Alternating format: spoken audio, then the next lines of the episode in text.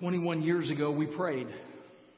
We prayed in big groups and small groups. We prayed in big churches and little churches. We prayed in Sunday school classes. Donna and I prayed at home. We prayed in the car. We prayed for a church. We prayed for a place for that church to meet.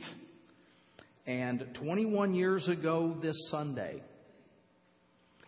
we unloaded a trailer into New Britain Elementary School. We, put, we took through the gym.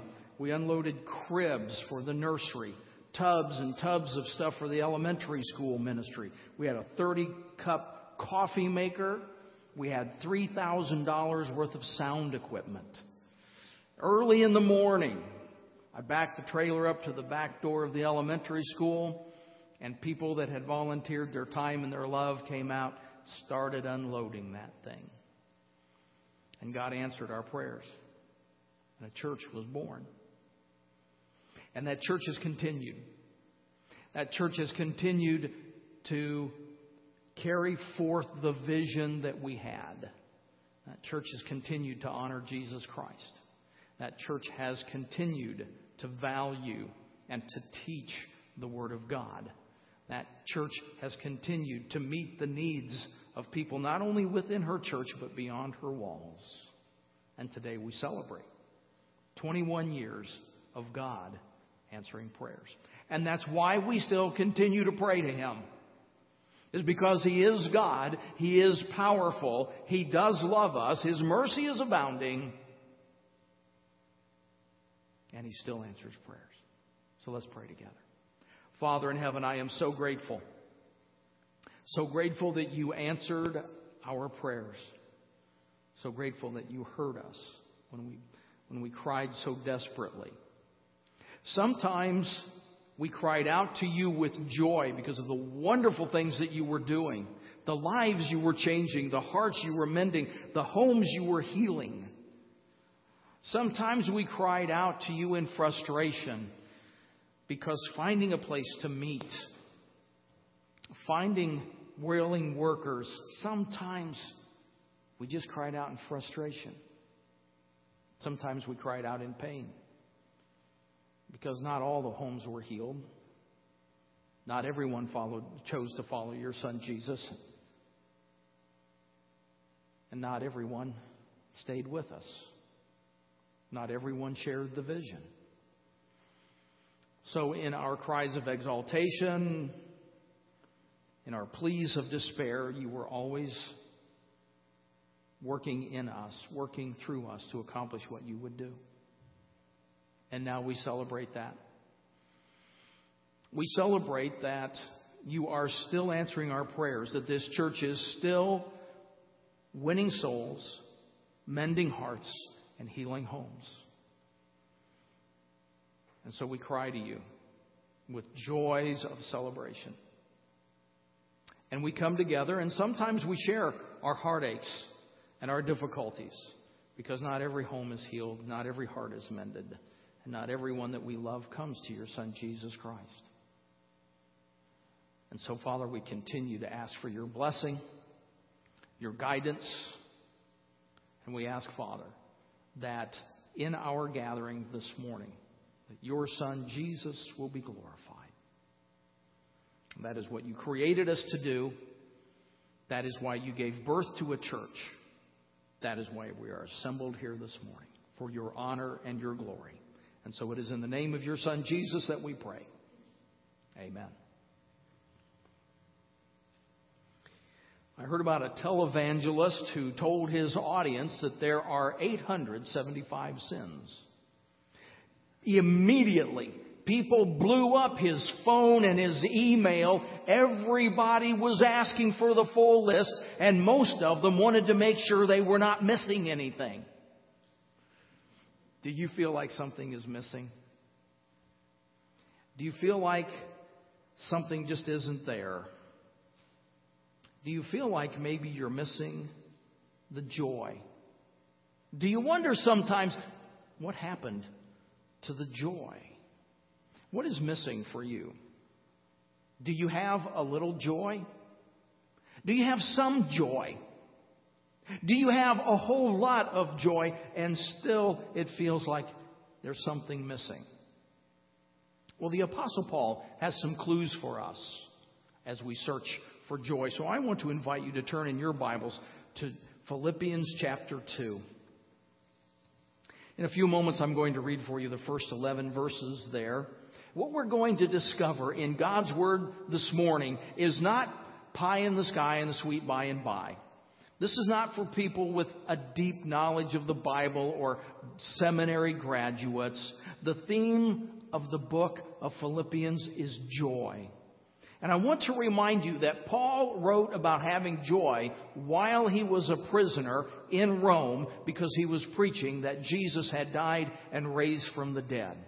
He wrote about joy to Christians who had struggles and problems. He wrote about joy to believers in Jesus to tell them that they can have joy. And he writes to us who believe in Jesus Christ.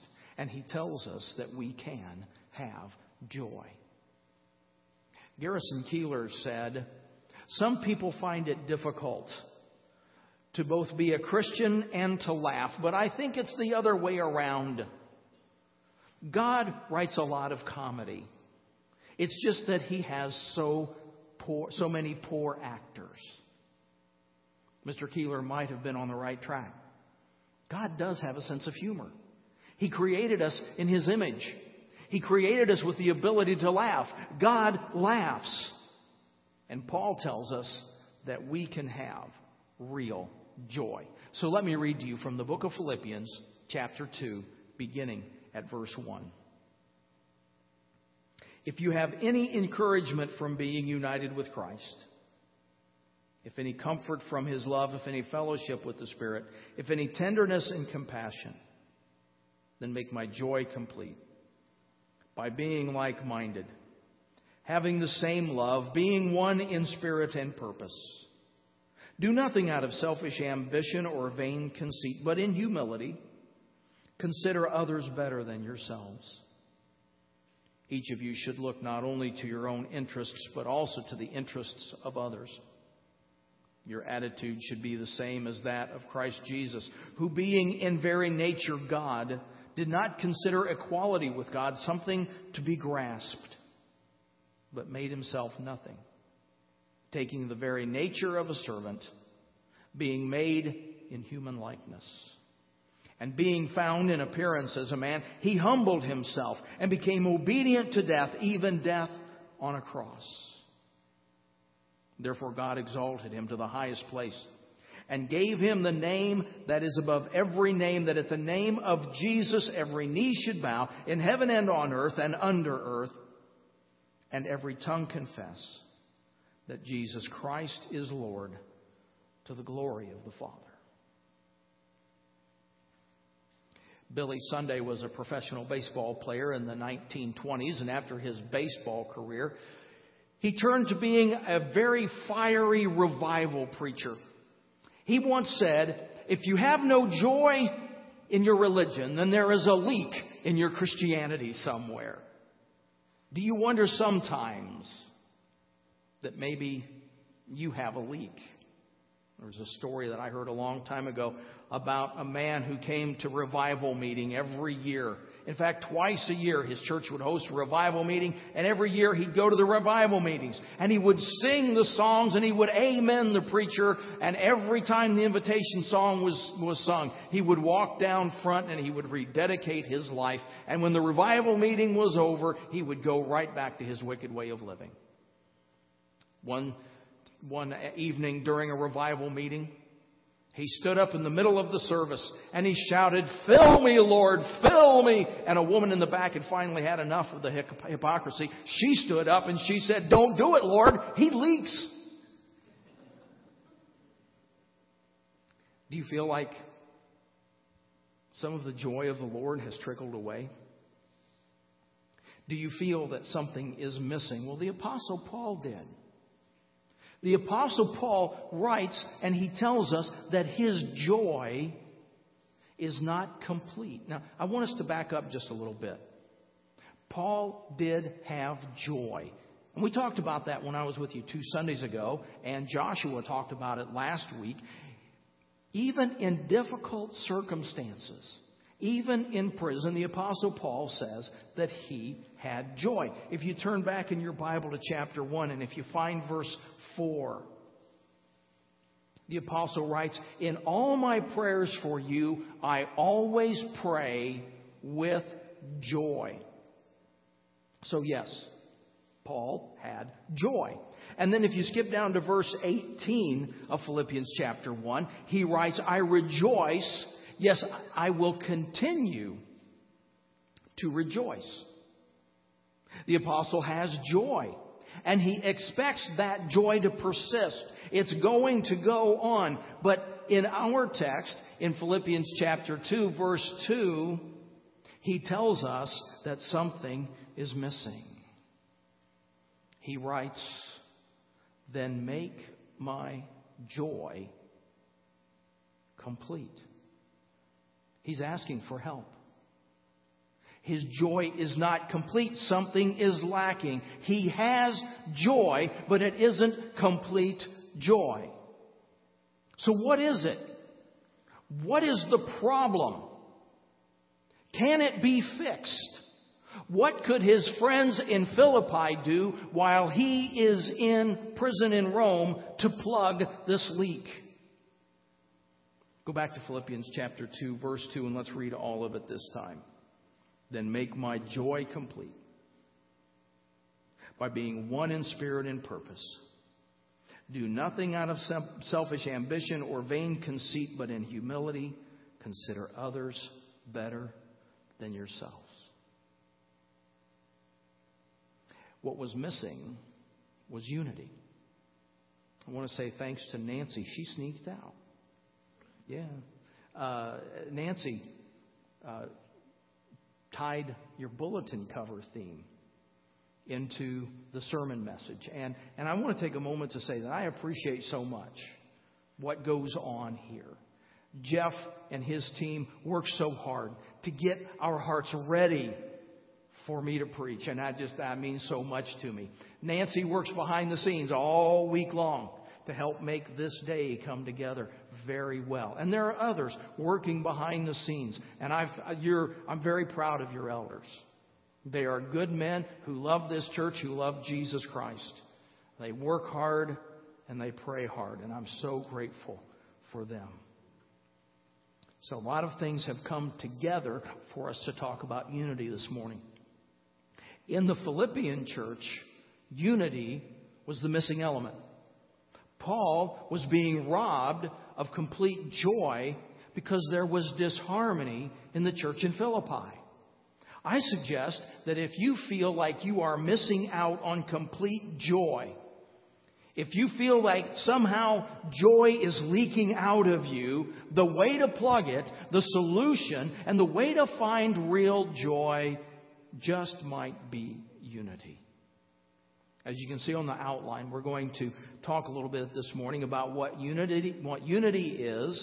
We're going to talk about some how to, how to have unity. But first, I think we need to start with motivation. A song leader in a church stood up and asked everybody to turn to page 654. And he said, We're going to sing till the whole world knows.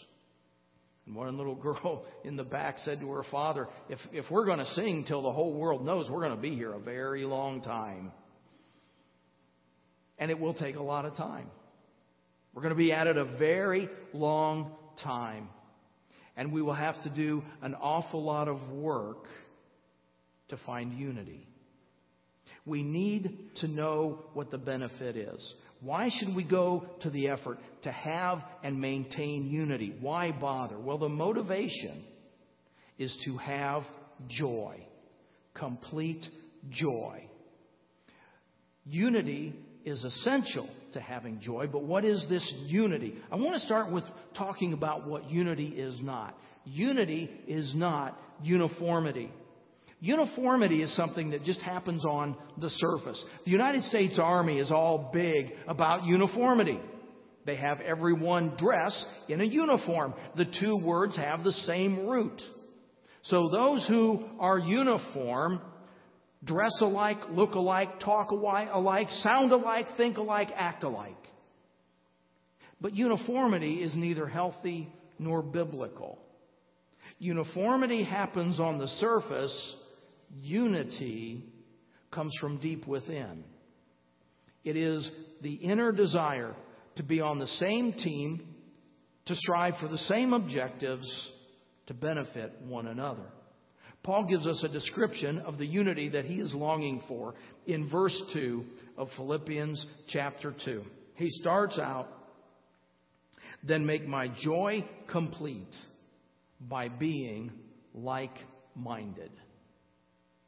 Donna and I live in Fort Wayne. We moved back to my hometown just over six years ago. And shortly after we moved back, I got the invitation to go to my stepmom's church and to share with her senior citizens group.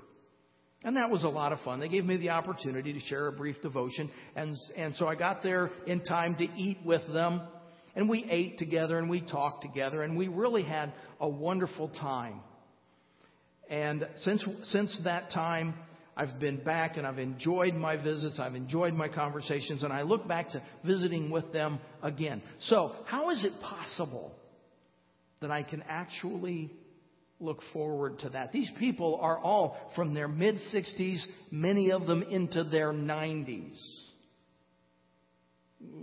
What do I have to say to them? What do we have to talk about? Why can I look forward to being with them? Is it possible for me to be like minded with this group of geriatrics?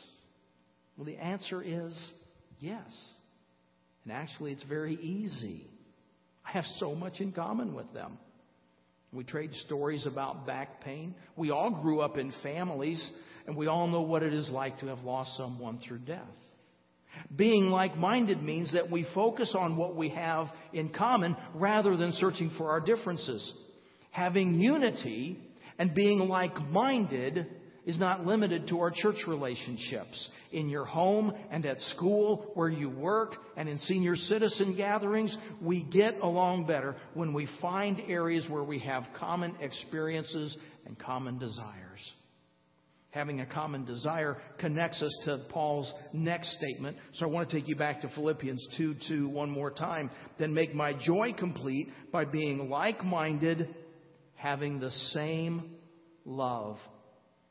Unity happens when we have the same love. Another way to state that is unity happens when we love the same one.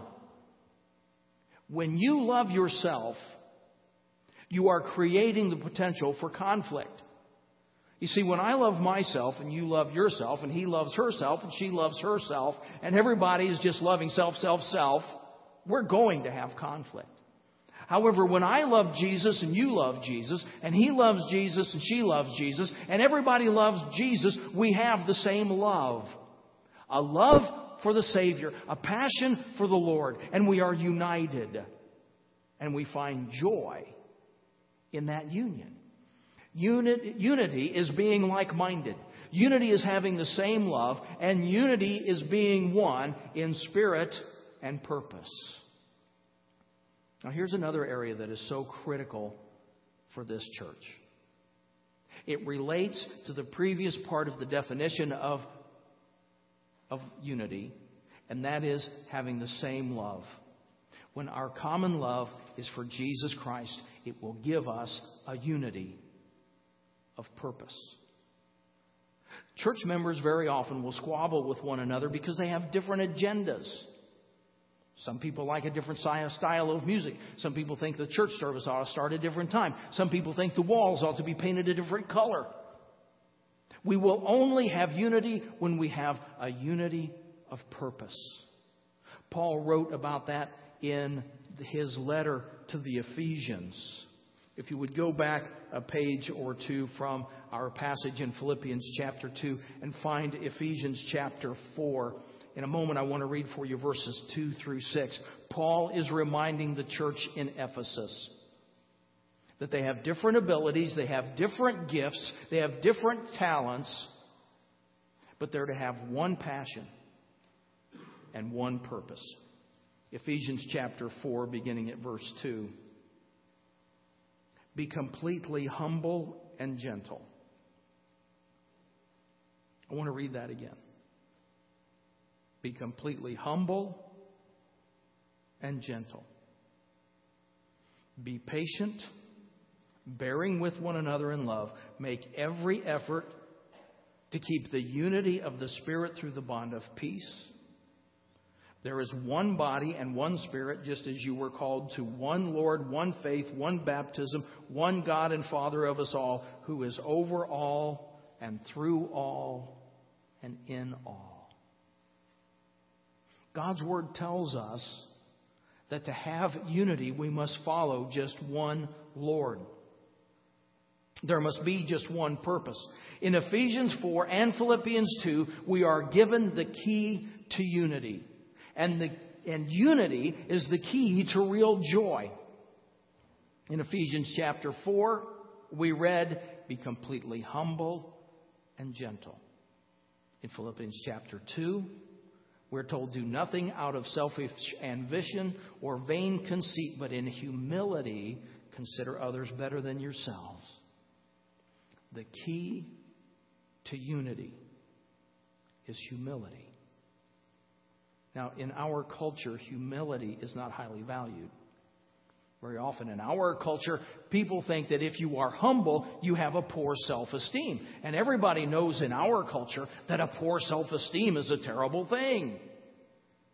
But I want to share with you a better definition. Listen to what Andrew Murray said The humble person is not the one who thinks meanly of himself. Now, Mr.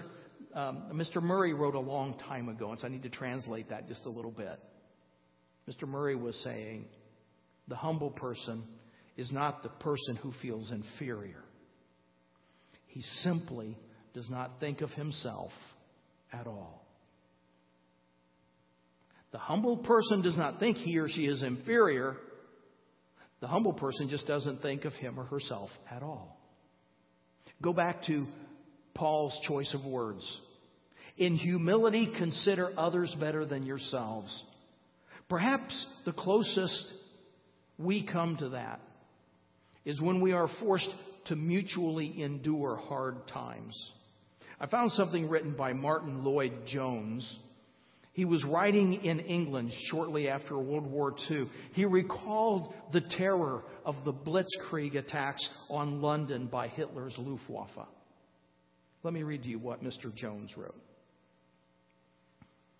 How often during that last war were we told of the extraordinary scenes in air raid shelters? How different people belonging to different classes there in the common need to shelter from the bombs and death forgot all about the differences between them and became one.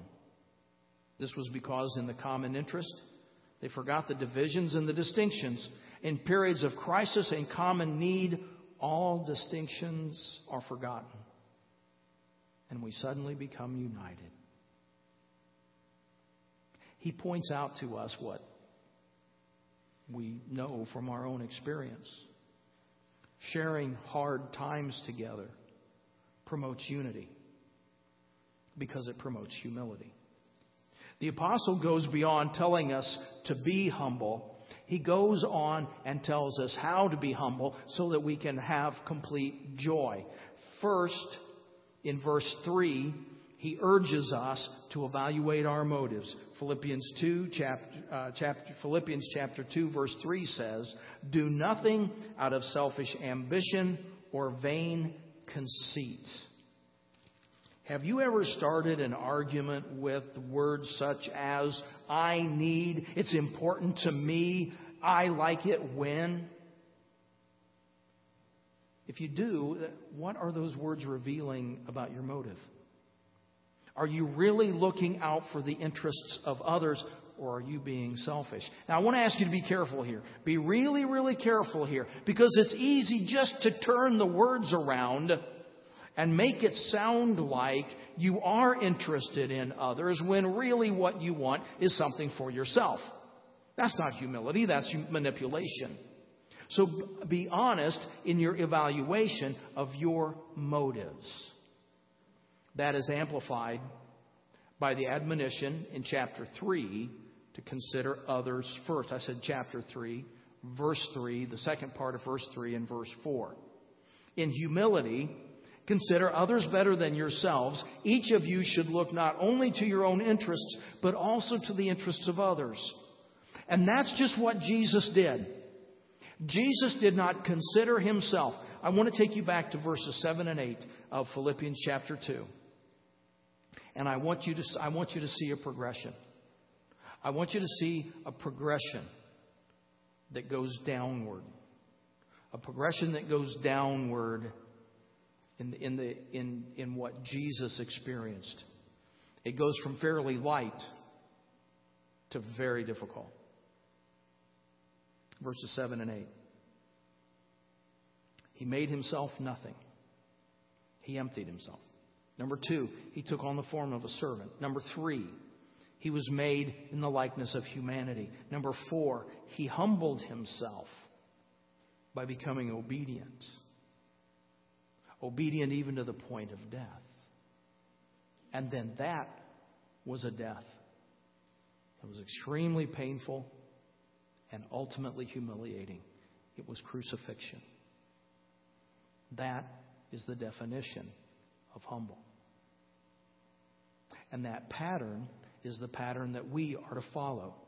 Hebrews chapter 12 verse 2 says, Let us fix our eyes on Jesus, the author and perfecter of our faith, for who, who, for the joy set before him, endured the cross, scorning its shame, and sat down at the right hand of the throne of God. Now, I want to underline something for you. And that is that phrase, for the joy set before him, he endured the cross. As we look at it, it wouldn't seem that way. But the goal of the cross was joy. And the way to find that joy for Jesus was through humility. And that is the example that we are called to follow. We will only find that joy we will only follow that example as we work together. There is a wonderful story about Jimmy Durante, who was an entertainer from a generation ago. And actually, as I'm looking at some of our younger people here, two generations ago, he was asked to entertain some World War II, or, yeah, some World War II veterans, and he told the organizers of the event that he would do it but only if they would understand that he only had a very, very limited amount of time because he had to leave and be somewhere else. Well, they agreed to that because Jimmy Durante was a very big draw. So he came out on stage and he began his monologue and he stayed longer than he planned. And the longer he stayed, the louder the applause grew, and the louder the applause grew, the longer he stayed. Finally, he had gone from a 10 minute monologue to expanding it to 15 and then 20 and even 30 minutes. And finally, he stepped off the stage. Somebody backstage said, What happened? You said you could only stay a, just a very few minutes. And he said, I won't tell you what happened. I'll show you what happened. And he asked that person to look from behind the curtain and look on the front row. And there on the front row were two soldiers. Each one had lost an arm in the, in the war. One lost his right arm, the other lost his left arm. And sitting together and working together, they were able to clap. They were applauding and laughing and grinning and having a wonderful time and expressing their joy because they worked together. That's a beautiful picture of the church. We all have our scars. We all have our shortcomings. We all have, to some, some degree, our disabilities from the spiritual warfares that we've been through. But together, we're able to work in unity to make a difference. It's about our attitude and it's about our determination. Paul told the Philippians that when they maintained a spirit of harmony, when they would work together in unity. When they would pull together despite their differences and their problems, that they would find real joy. Jesus said, Come to me, all of you who are weary and burdened, and I will give you rest. Take my yoke upon you and learn from me, for I am gentle and humble in heart. And you will find rest for your souls. For my yoke is easy and my burden is light. Would you like to find some rest for your soul? Would you like to experience real joy? Then come to Jesus. This morning we're going to stay for a little while and enjoy a meal together, so I'm going to be around. And if you'd like to talk about how you really can have joy, if you'd like to talk about how you can really have harmony, I'll be around to talk to you about that. Jeff, your youth minister, will be here, and your elders are here.